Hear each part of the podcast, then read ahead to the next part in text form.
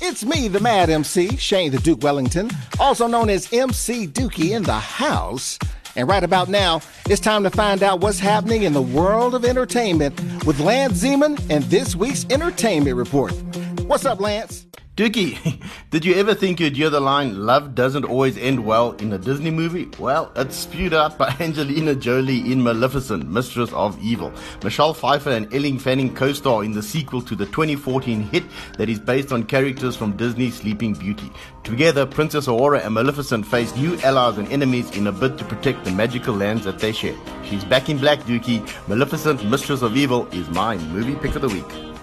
Dookie, if you love the new edition and Bobby Brown story on BET, then listen up. Dream, the Lebo Mathosa story, is set to premiere on BET Africa on November the 6th.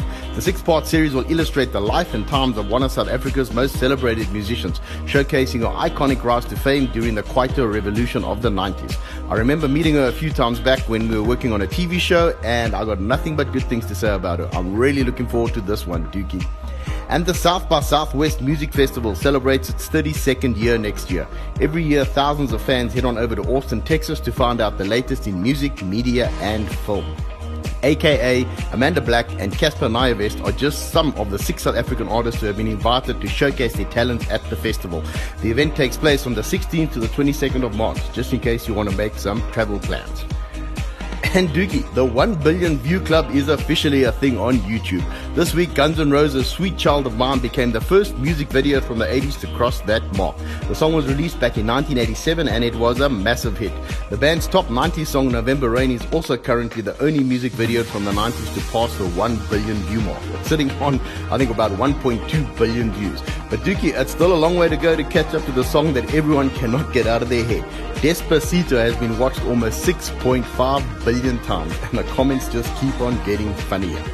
Dookie, do you remember the 1986 comedy The Three Amigos that starred Steve Martin, Chevy Chase, and Martin Short?